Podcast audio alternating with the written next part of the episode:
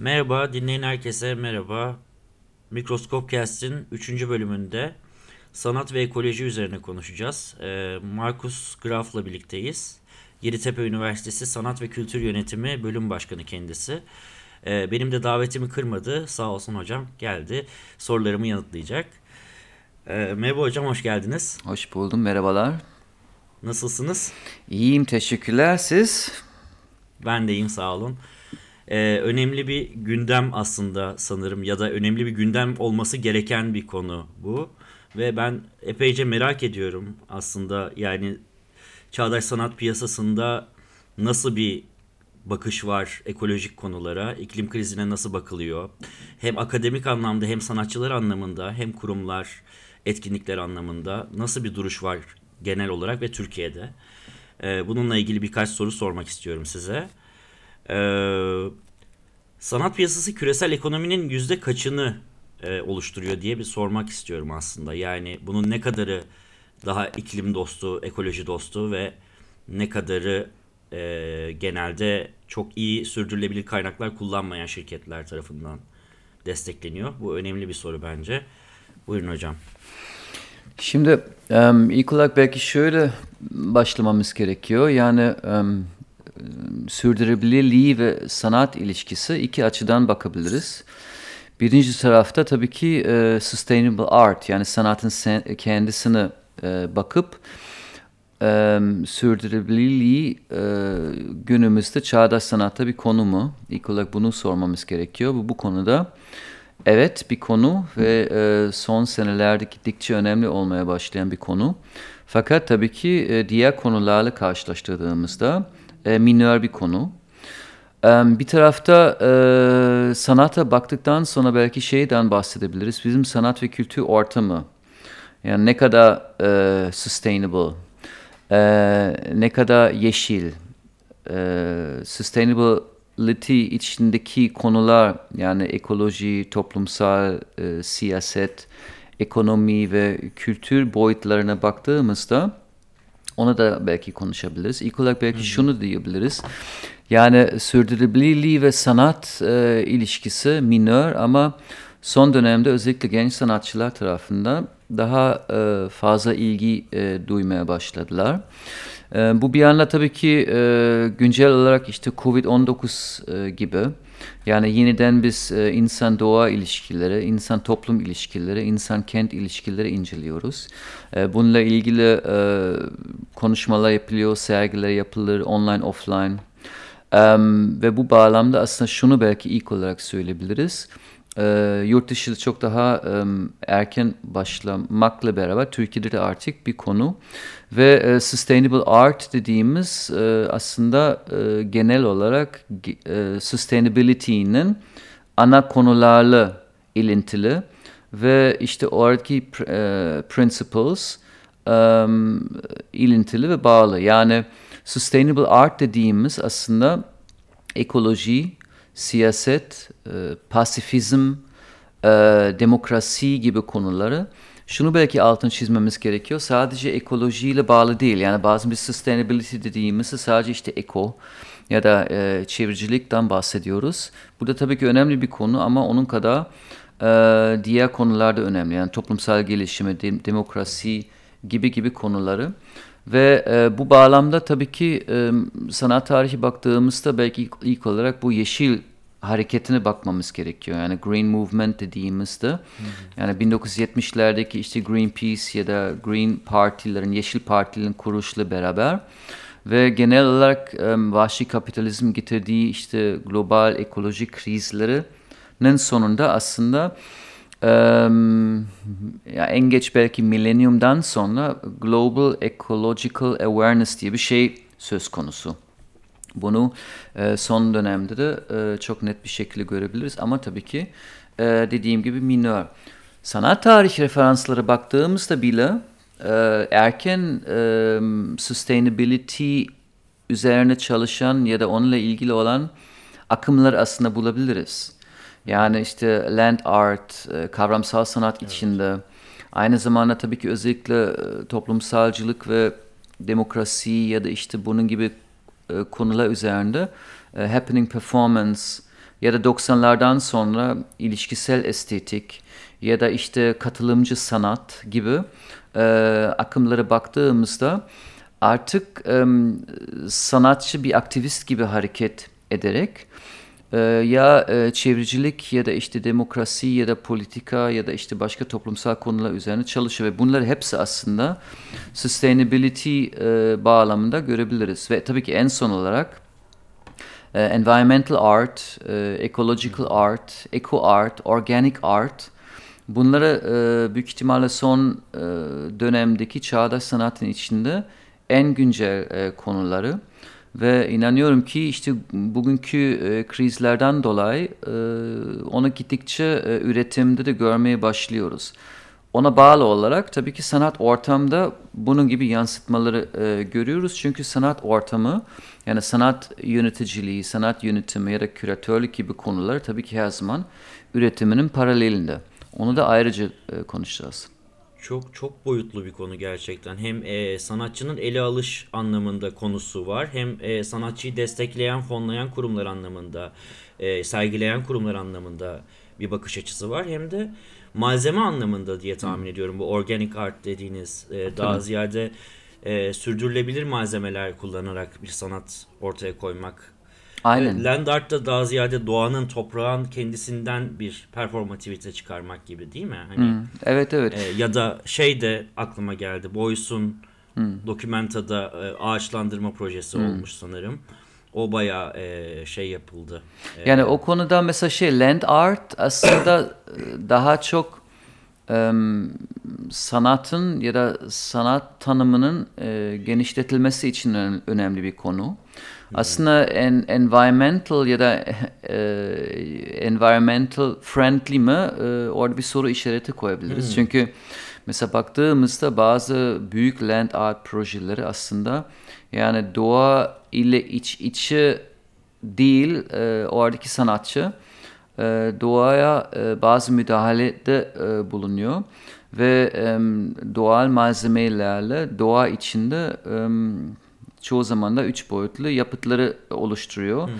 Bu konuda bazı e, environmental ya da işte land art projeleri aslında e, belki e, çevre zarar verici olarak bile değerlendirebiliriz. Çünkü orada işte ne bileyim yani bir şey topluyorsun, bir şey yapıyorsun, üstüne bir şey koyuyorsun. Büyük yapıtları da yapıları da yapıldığında hakikaten e, eco-friendly mi onu bilemiyorum. Land art bu bağlamda daha çok işte yani e, sanat doğa, e, sanatçı doğa ilişkisi ve galeri dışı e, bir üretim ve sergileme alanı olarak değerlendirebiliriz ki bazı land art sanatçıları sonra e, doğada yaptığı eserleri yeniden galeride sergilediğinde aslında Evet. yani land art bitmiştir diyebiliriz. Öbür tarafta ama e, özellikle e, ecological art, eco art ve organic art sizin dediğiniz e, malzeme seçim konusunda çok titiz ve dikkatli çalışıyor. Yani e, onlar tabii ki işte doğal malzemelere, doğal boyaları, doğal işte pigmentleri vesaire vesaire e, kullanmak zorundalar. Ve bu bağlamda hem içerik açısından işte e, sustainability ya da eco üzerinde konuları işlenirken bir tarafta tabii ki bunu eco-friendly malzemelerle e, beraber yapıyorlar. Evet. E, bu aslında aklıma şey getirdi. Organik malzemeler kullanarak yapılan bir diyelim e, bir resim olsun ya da bir heykel olsun. Bunlar doğada muhtemelen zaman içerisinde korunamayacaklardı. Bir kalıcılık anlamında da sadece e, e, şey sorgulatıyor bana bu. Hani bir act olarak sanat gibi daha ziyade performatif bir şey. Onun kalıntısı belki olabilir. Ama hani daha ziyade o act'in kendisi önem kazanıyor gibi. O eylemin kendisi e, bir manaya geliyor. Bir duruş olarak gibi anladım ben. Çoğu- E, çoğu çünkü, zaman da- e, organik Hı, pardon. Çoğu zaman da bu, bu organik malzemelerle ilgili yapıldığı için. Evet yani bu yapıtları dediğiniz gibi çoğu zaman da süreç odaklı daha çok. Yani işte ne bileyim yani e, yağlı boya resimlere baktığınızda ya da işte mermer bir heykele baktığınızda yüzlerce hatta binlerce senede e, olduğu gibi kalır. Yani kalıcılık üzerine ve nesne odaklı olur. Fakat dediğiniz gibi e, özellikle bu alanda çalışanları yani land art olsun ama aynı zamanda işte happening, performance ya da katılımcılık ya da e, eco art, organic art da yapılan yapıtları daha çok e, süreç odaklı ve oradaki malzemelerinin değişimi ve zaman içerisinde e, farklılıklar göstermek aslında bir tarafta da e, yeni bir nesne, yeni bir sanat yapıt e, tanımı ortaya çıkartıyor ve daha statik, sonsuz bir yapıttan ziyade daha işte değişken ve dinamik bir yapıt e, söz konusu. Bu bağlamda birazcık şey hakikaten doğanın kendisi ya da hayatın kendisi bir referansta bulunabilir. Çünkü sonuç olarak hayat dinamik, e, her şey sürekli değişiyor. Kalıcılık aslında pek yok. Ve bu bağlamda işte e, sanat e, doğal hayatının, doğal sürecinin bir parçası tekrar oluyor. Evet. Ee, peki benim merak ettiğim şey e, yani akademik ve sanatçı çevresi anlamında bir e, baskı oluşturuyor mu bu konular? Yani o konuları ele alan sanatçıların akademinin e, piyasa üzerinde bir etkisi olabiliyor mu? Bunu merak ediyorum. Yani piyasa açısından tabii ki e, bazı koleksiyonerler için korku verici olabilir biraz önce söylediklerimi. Çünkü işte yağlı boya bir tablo aldığını asıyorsun ve e, çocukların, torunların, onların çocukları falan filan hepsi bu işlerden e, zevk alabilirler, hasar al- alabilirler, faydalanabilirler ve yeniden satıldığında secondary markette işte e, değerlenebilir. Fakat yani bu em, dinamik, e, değişken ve fluktuatif çalışmaları tabii ki öyle bir şey söz konusu değil. Tabii ki bütün eco art e, geçici mi? Hayır. Çünkü yani fiksatifleri ya da işte eco ama kalıcı malzemeleri kullanabilirsin tabii ki. Sonuç olarak yani ahşap da bir doğal malzeme. Em, ama tabii ki em, konu açısından yeni e, sanatsal malzemeler konusu olarak yeni ve bundan dolayı zaten e, sanat piyasasına baktığında genellikle yenilikleri çok açık olmayan koleksiyonerlerden bahsediyoruz. E, koleksiyonerler bu bağlamda her zaman sanatçılar ya da işte e, küratörler ya da sanat uzmanlardan bir tık daha tutucu davranabilirler. Ve bu yüzden e, aslında orada tekrar bir bilinç meselesi, bir eğit- eğitim meselesi e, söz konusu. Ama dediğim gibi yani em, güncelliğinin öneminden dolayı e, birçok koleksiyoner artık e, bunun üzerinde de e, yoğunlaştığını görüyoruz. Ama tabii ki üretim konusunda yani sanat ortamında ne kadar minörse e, sanat piyasasında çok daha minör. Akademikten bahsettiniz. Artık şöyle belki bir şey altını çizilebilir. Yani em, akademik research ve tartışma alan olarak da da yani eco art ya da sustainability in art tartışmaları yapılıyor. Ee, yeni olarak dememiz gerekiyor. Çünkü aslında 2000'den önce e, akademik çalışmaları e, bu konuda çok e, bulunmuyor. Ama e, örneğin e, birkaç tane örnek olarak işte 2002'de e, German Society for Political Culture e, Alman, Almanya'daki Berlin Akademisi'nde bir Tutzinger Manifeste yayınladılar ve bir sempozyum yapılıyor. Ve bu bağlamda işte sanat ve sustainability e, ilişkisini inceleniyor. Ya da işte Budapest'te 2006'da e, Sustainability and Contemporary Art ile ilgili e, Central European University'de bir e, bir sempozyum yapıldı. Ya da bazı araştırmacılara mesela Maya ve Reuben Fox em, 2008-9 yıllarında em, projeleri, e, sempozyumları, sergiler yapıyorlar. Mesela Exit or Activism 2008 ya da Hard Realities and the New Mater- Materiality 2009 ya da işte em, Art and Sustainability bir essay olarak 2012'de e, yayınlıyorlar. Em, hatta günümüzde şey var, The Arts Research Network of the European Sociological Association gibi gibi e, artık forumları e, çıkıyor. Lüneburg'da Almanya'da galiba Almanya biraz e, e, ön planda bu konuda. E, mesela Leuphana University Art, Post-Fordism and Eco-Critic gibi e, konular yapılıyor. Ama Türkiye'de de yapılıyor. Örneğin e, benim öğrencilerden birisi hatta Yeditepe Üniversitesi'ndeki plastik sanatlarının işte e, sanata yeterlilik programında e, Ayşe Ahunur e, Özkahrahan e, benim danışmanlığımda bir tez yazmış. Um, Ecology in Turkey and the Relation to Contemporary Art. Hatta e, o öğrenci ilk olarak bana bu tez konusu sunarken biraz e, endişelendim. Ve şey dedim, valla çok güzel bir konu, çok e, önemli bir konu, değerli bir konu, güncel bir konu ama valla e, Türkiye'de çağdaş sanatta örnekle bulabilir misin bilemedim. E, bulmuş, e, çok da e, fazla örnekleri vardı aslında. Örnekleri hepsi 2000'den sonra e, buldu. Hatta sonra e, Ayşe de yurt dışına çıktı. Amerika'da, e, New Mexico'da galiba e, bir üniversitede.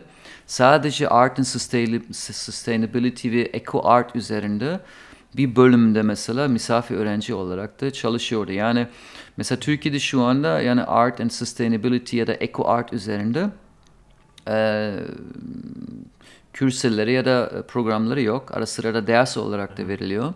Ama mesela yurt dışında bunun gibi bölümleri artık açıldı.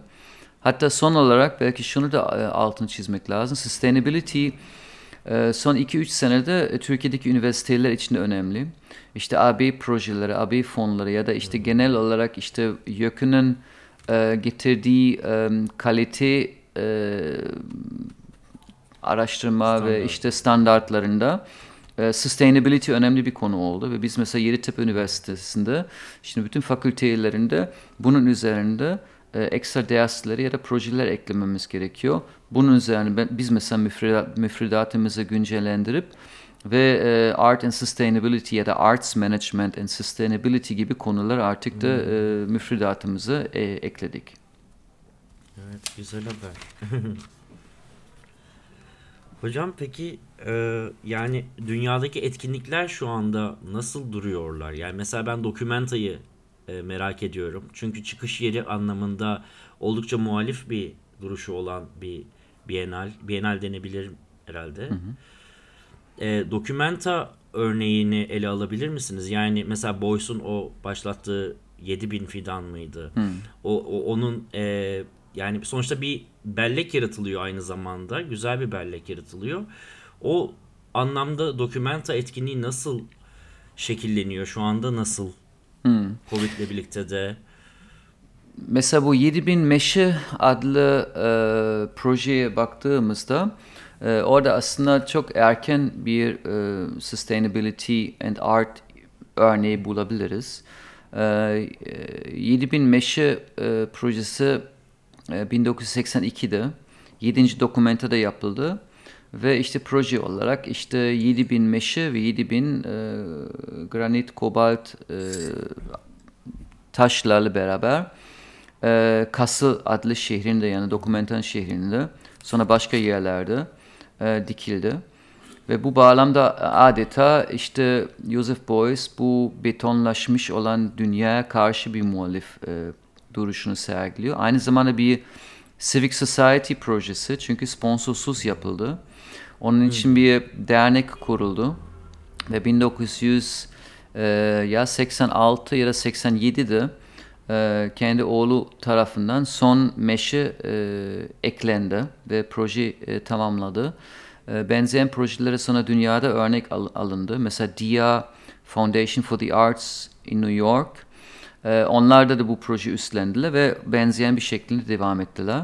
Bu bağlamda tabii ki şey görüyoruz yani Joseph Beuys e, happening alanında ama onun kadar da e, politik içerikli ve çok daha fazla holistik bir sanat anlayışına sahip olan bir sanatçı olarak aynı zamanda e, environmental ve işte e, ekoloji üzerine çalışan ve düşünen bir sanatçı.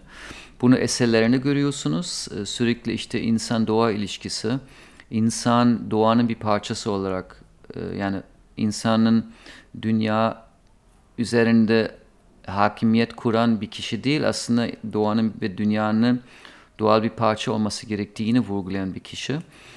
Ee, bunu mesela bu 7000 e, meşede de görebilirsiniz ve Aynı zamanda tabii ki e, unutmayalım Joseph Beuys e, Almanya'daki Yeşil Parti'nin e, kuruculardan birisi. Hatta e, bir dönemde az kalsın parlamentoya girecekti.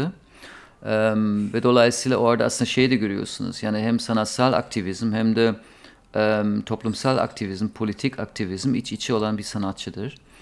Eee, ve bu bağlamda e, 7000 Oks katılımcılık sanatı içinde de önemli. Çünkü insanlarla beraber insanların desteklediğini, fonladığın bir proje devlet tarafından değil ya da herhangi bir holding tarafından değil. E, o dönemde bu dernekte her ağaç için bir sertifika satın alabilirdin. Galiba 500 mark o dönemde. Fakat Joseph Beuys çok zorlanıyordu. Yani günümüzde 500 mark, 500 euro, 500 TL aslında çok fazla bir şey yok düşünebilirsiniz. Ama o dönemde e, ben o ben Klaus Steck ile konuşmuştum. Klaus Steck o dönemde o derneğin başkandı ve şey dedi yani e, çok zorlandılar. O kadar kolay para vermediler. Çünkü yani para meselesi değil. Çünkü koleksiyoner, koleksiyonerler var sonuçta.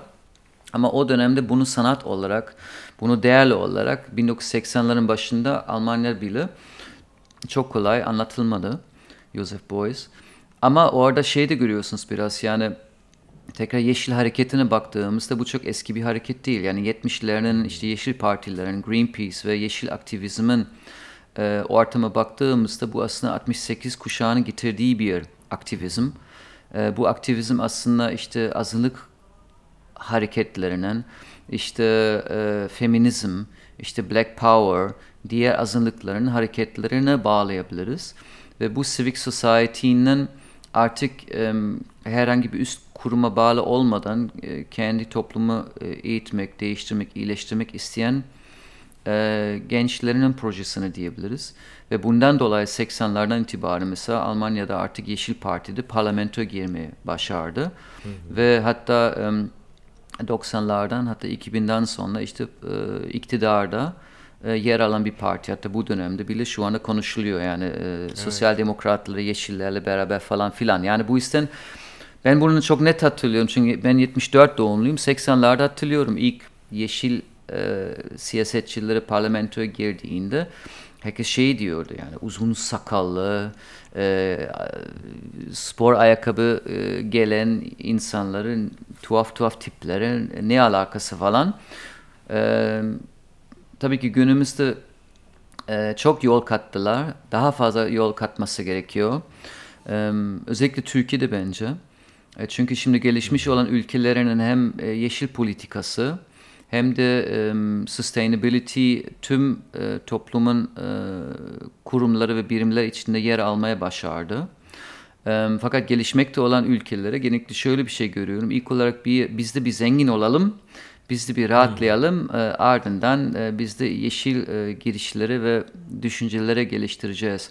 Ona bağlı olarak belki son olarak şunu diyebiliriz. Yani 40 senelik bir yeşil tarihi baktığımızda siyaset ya da toplum içindeyken işte 30 sene sonra yani işte 90-2000'lerinden itibaren batıda artık bu daha önemli bir konu olmaya başladı sanat ve kültüründe. Türkiye'de toplum içinde ne kadar e, minör bir konuysa e, sanat üretimde o kadar minör ve sanat yönetimi ya da sanat kurumları içinde de e, onun kadar e, minör. Mesela kurumlardan bahsettiniz. Mesela bazı e, örneklere bulunabilir. E, mesela şimdi e, çünkü sanat yeşil olmaya başlıyor dedik.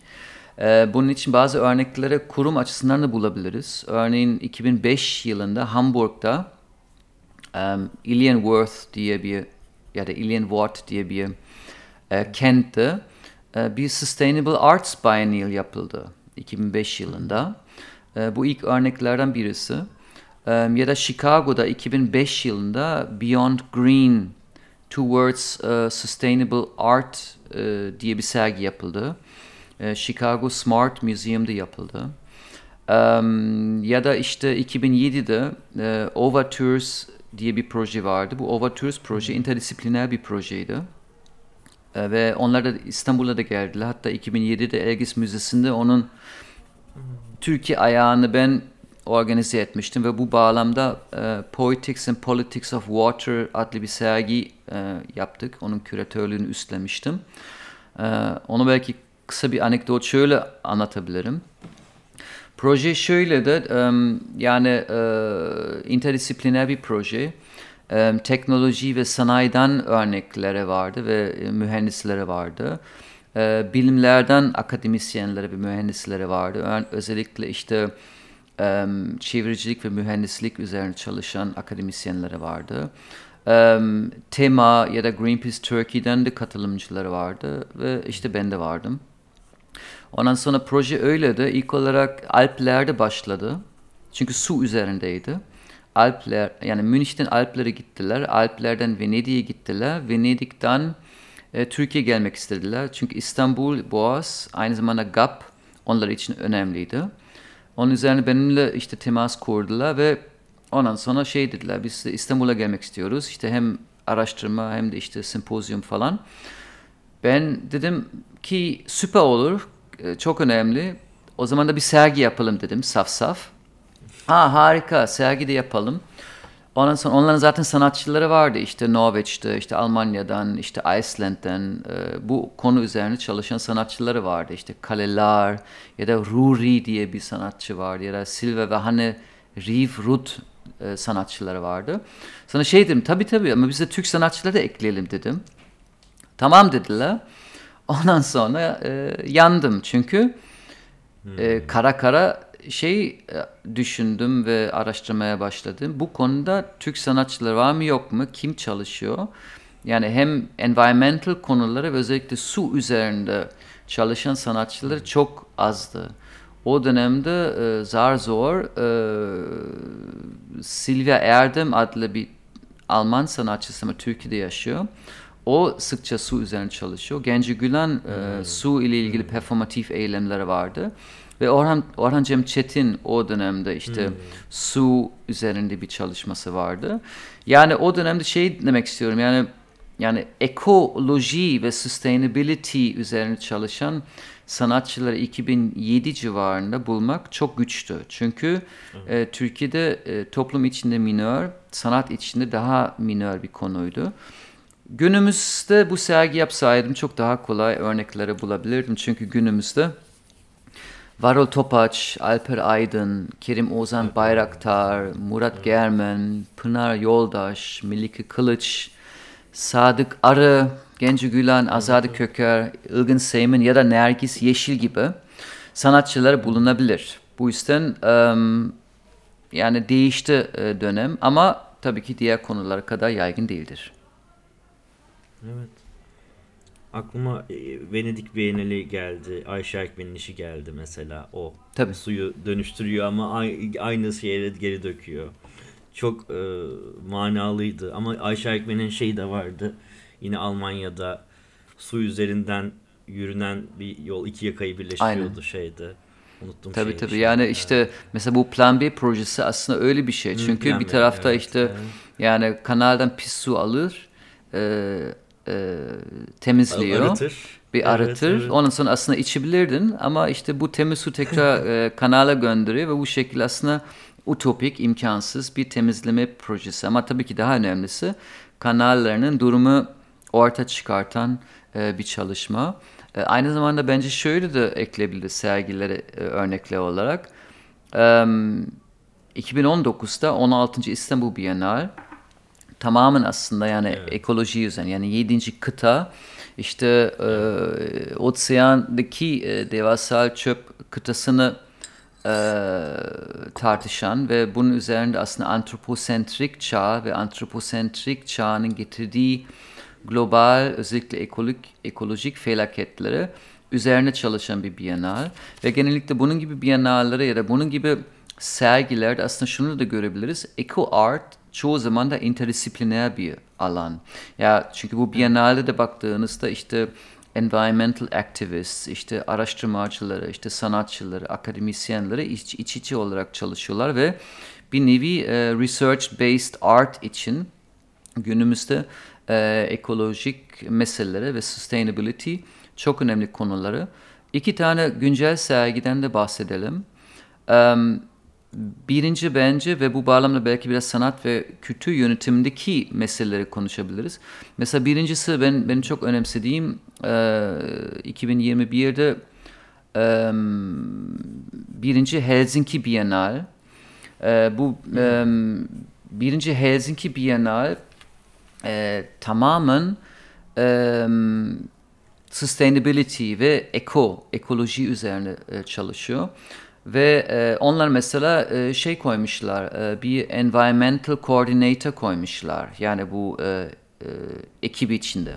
Ya çünkü normal Biennale baktığında işte artistic director, administrative director, işte küratör, işte lojistik, sanatçı ilişkileri, space management falan filan birçok farklı birim varken bu Biennale'de e, bir tane e, yönetici yönetici koydular ve bu yönetici bütün serginin basamakları ve adımları eco-friendly mi değil mi? Kullanılan malzemeleri, sergileme malzemeleri, basın malzemeleri vesaire catering'e kadar aslında, lojistiğe kadar hepsi aslında e, e, eco-friendly olup olmadığını tartışıyor ve bence bu çok harika bir bir proje. Çünkü eğer e, eco-friendly olmak istiyorsan bu konuda bir uzman olman gerekiyor. Ve mesela e, birinci Helsinki Bienal bir tane e, monitoring tool kullanıyor. E, günümüzde birçok e, şirket e, yeşil e, footstep diyor yani green footprint. Mesela her insan işte karbon e, karbonhidrat ya da işte başka e, ayak izlerini hes, hesa- e, hesaplayabilirsin internette işte sen ne kadar eco-friendlysin gündelik Evet. hayatında çöp vesaire. E, böyle bir monitoring tool şirketle kullanıyor ve e, onun ismi şey neydi? First Carbon Footprint Calculator Tailored for Non-Governmental Organizations. Müthiş bir şey. Yani e, artık bu e, carbon footprint şirketleri kullanıyor ve böyle bir Biennale'nin bunu kullanması tabii ki çok önemli. Ve birinci Helsinki Biennale'de şey de kullanıyor. Environmental Management Systems. Yani örneğin Eco Compass. Bunlar hepsi açık e, yazılım ve açık olarak e, indirilebilir. Ve Eco Compass e, ya da Citrus Lifestyle Test, Carbon Smart gibi programları e, kullanılabilir. Ve bu bağlamda büyük müzeleri, e, biennalleri e, bunları kullanarak tabii ki daha eco-friendly olur. Çünkü sanat fuarları, e, müzeleri, biennalleri e, normalde hiç de eco-friendly değil tabii ki. Çünkü oradaki kullanım e, malzemeleri Büyük tüketim var. ve geçicilik üzerine kurulan yani 3 aylık bir bienal sonunda düşünün ne kadar çöp çıkıyor ya da işte bir e, sanat fuarının sonunda ne kadar çok çöp çıkıyor işte malzeme kullanımın ekstra duvarları vesaire vesaire. Bu yüzden günümüzde bunun gibi şeyleri artık e, kullanılıyor. Çok güzel bir örnek. Benim de aklıma yani bu anlamda şey değil ama konu bağlamında yakın olduğu için Versus'taki Fluid Dynamics sergisi gelmişti. Orada da Alper Aydın demiştiniz onun bir suda yaptığı bir işi vardı. Evet evet. Şeyde de var yani 2021'de iki tane daha örnek e, gösterebiliriz. Çünkü işte yani dinleyiciler için e, bu örnekleri bir baksınlar. Yani mesela Arte Suste Mobil e, 2021'de açılacak Hamburg'da. E, Arte Suste Mobil belki siz sonra işte e, hashtaglere ya da podcast'ının e, açıklama metninde onları kullanabilirsiniz. Bu da Hamburg'da bir sanat ve tasarım e, sergisi. Ve bu mesela Sustainable Traffic and Mobility üzerine duruyor. Yani günümüzde biz yani trafikteyken büyük şehirlerde günlük hayatımızda biz e, yani car sharing mi yapacağız, işte tram mı kullanacağız, otobüs mü kullanacağız, yürüyecek miyiz falan gibi e, ama tabii ki daha alternatif yöntemleri buluyor. Ya da en son olarak ReArt TW o da 2021'de Otterndorf Almanya'da bu da bir e, sanat ve tasarım üzerine bir sergi ve bu sergi özellikle e, recycling, e, çöp ve e, social development üzerine duruyor bu bu sergi. E, bu isim bütün bunları üst üste koyduğunda şeyi de görebiliriz. Yani 2000 yıllarının başından itibaren işte Batı'da ama son senelerde de örneğin bahsettiğim İstanbul Bienal ya da sizin bahsettiğim Vers'teki sergi e, onun gibi örnekleri bulunabilir ya da e, Nergis'in işte Nergis Yeşil'in e, PG Art Gallery'de bir sergi 2-3 sene önce bir sergi yapıldı. Tamamen eco art, tamamen ekolojik malzemeleri, tamamen konu üzerinde. Ya da Murat Gelmen'in em, işte Milli, Milli Rezonans'ta birkaç sene önce e, fotoğraf sergisi ama aslında daha önemlisi işte bir foto araştırma projesi. Ya da e, Serkan Taycan'ın e, çalışmaları baktığınızda hatta şu anda Gazhane'de bir e, sergisi var. Onun yapıtları da baktığınızda çoğu zaman da işte kent, kentleşme, üçüncü köprü, şehir ve doğa ilişkisi üzerinde aslında e, sıkça ekolojik konular üzerine çalışan bir fotoğrafçı. Evet. Evet hocam. Teşekkür ederim. Sizin aklınızda başka bir şey varsa konuşabiliriz ben. Benim sorularım şimdilik bu kadar. Belki şöyle bir şey ekleyebiliriz. Mesela şimdi sanat yönetimi ya da sanat ve kültür yönetimi ve sustainability konusuna sorduğumuzda biraz önce bir sanatçılardan bahsettik. Birkaç tane e, sergi örnek örneğinden bahsettik. Yani mesela küratöryel çalışmalarında bir örnek olarak ama birçok sanat yönetimi örnekler daha bulunabilir ama ben küratör olarak belki bununla ilgili bazı ipuçları verebilirim. Şimdi Helsinki Biennale'deki e, Environmental Coordinator gibi bir e, bir pozisyon bence günümüzde bütün müzelerde, İKSV'de e, bunun gibi festival yapan projelerde işte Akbank Sanat Garanti gibi aslında bunun gibi büyük festivallerinde öyle bir Environmental Coordinator'ın eklemesi gerekiyor. Günümüzde üniversitelerde mesela Yeditepe'de işte Zero, zero Waste, e, sıfır em, e, çöp ya da Zero Waste, zi- Zero, sıfır atık em, projeleri için koordinatörleri e, atandı. Ama biz mesela küratör olarak mesela şeyi bakabiliriz. Yani bir tarafta işte Environmental Coordinator ya da buradaki First Carbon Footprint Calculator gibi e, Citrus Lifestyle Test ya da Carbon Smart gibi programları biz de kullanabiliriz. Ve bu bağlamda mesela şeyi de tartışılabilir. Mesela green building. Bizim galerilerimiz yeşil mi? Mesela işte em, yapı kullanılan yapı malzemeleri. Em, mesela waste and recycling. Yani oradaki gündelik galeri e, gündemimizde e, mesela waste ve recycling konusunda neler yapıyoruz? Örneğin e, sergi e, kurarken işte yapıtları işte folyo ile, lupo ile e, plastiklerle geliyor. Genellikle bu plastikleri yeniden kullanılmıyor, çöpe atılıyor, yenisine kullanılıyor. E, aynı zamanda energy consumption yani enerji tüketimi. Mesela galerilerinin enerji tüketimi baktığında e, büyük bir bir birim, e, büyük bir parça. Yani boş galerilerinin ışıkları açık olması gerekiyor mu? Sensörlerle acaba çalışılabilir mi? E, yani eskiden işte normal ampulleri kullanırken şimdi biz LED kullanıyoruz. LED, Daha işte eco-friendly ama ona rağmen daha fazla mesela e, enerji consumption konusunda dikkat etmemiz gerekiyor. Örneğin data projektör kimse sergi mekanı içindeyken, kimse o black cube içindeyken açık olmak zorunda mı? Gibi gibi konuları ya da catering bile açılışında. Mesela catering yapıyoruz. Ne gibi yemeklere, içeceklere verecek misin? Yani organic mi, sustainability konusunda ne kadar eco-friendly bir catering yaparsın? Ya da e, yayın, basılı malzemeleri, işte flyerları e, alınıyor, çöpe atılıyor. Belki bu bağlamda daha çok işte e-book, e-flyer, işte bunun gibi anladınız mı? Çünkü birçok sergilerde mesela bir kez işte bir fold out flyer duvar giydirmeleri yapılıyor ardından onlara çöpe gidiyor. Logistics mesela e, işleri nasıl geliyor? E, tırlarının e, kullanımı yolları e, falan filan onlara hepsi bakabiliriz. Ya da işte şey bile tartışabiliriz. Yani açılışta e, insanlar ner- nerede kalıyorlar? İşte ne bileyim Ankara gidersin işte uçakla mı otobüsle mi falan filan. Yani aslında küratöryel çalışmalarında özellikle işte bazen bir sergi için bir kaydı yaptırıyoruz. Sonra bu kaydı sonra kullanılmıyor. Çöpe atılıyor. Plexileri, rafları. Mesela ben sergileri yapmadan önce bir kuruma ilk olarak bir envanter listesini çıkartıyorum.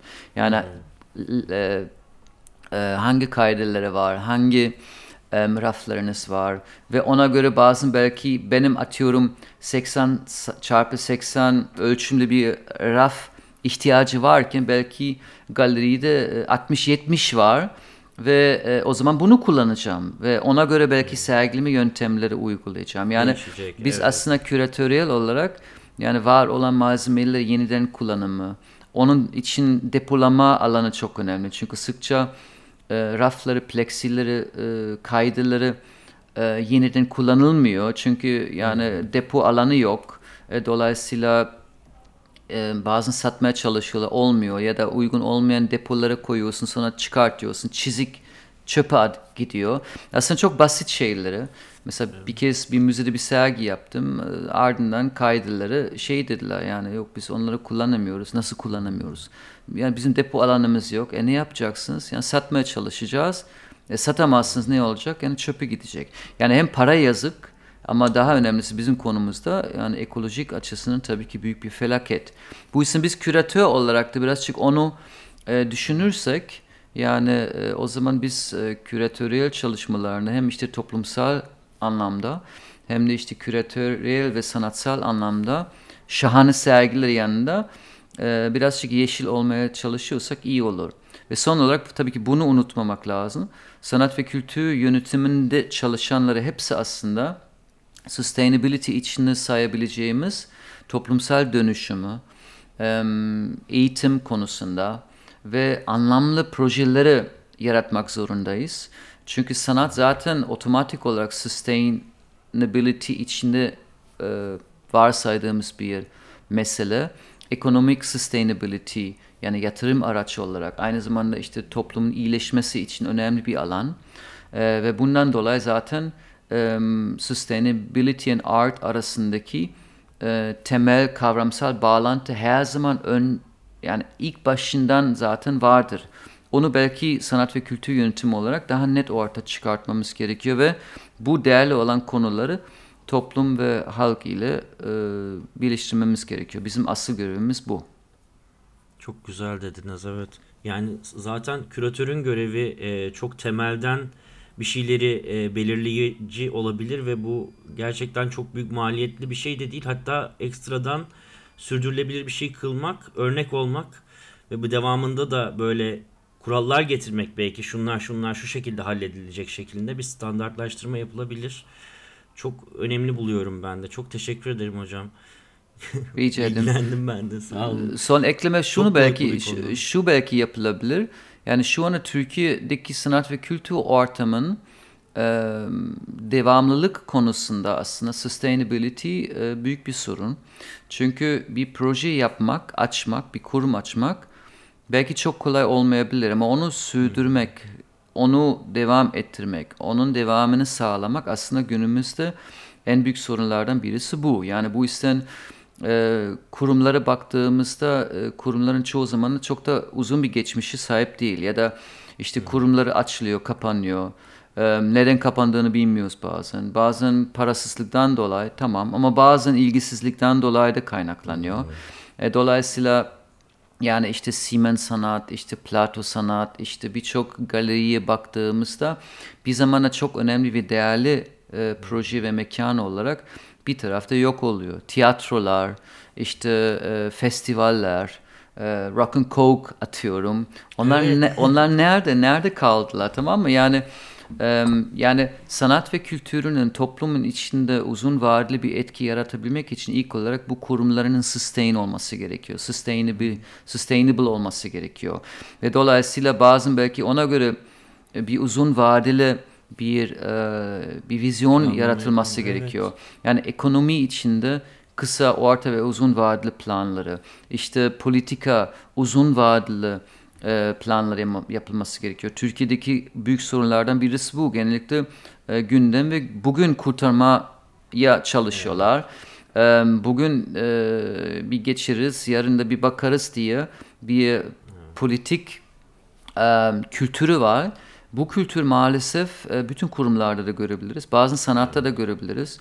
Çok büyük bir heves, çok büyük bütçelerle başlıyorlar lönk diye. Ama yani e, aynı bütçeyle belki 2 sene, 3 sene, 10 sene yapabilirdin başka bir şeklinde.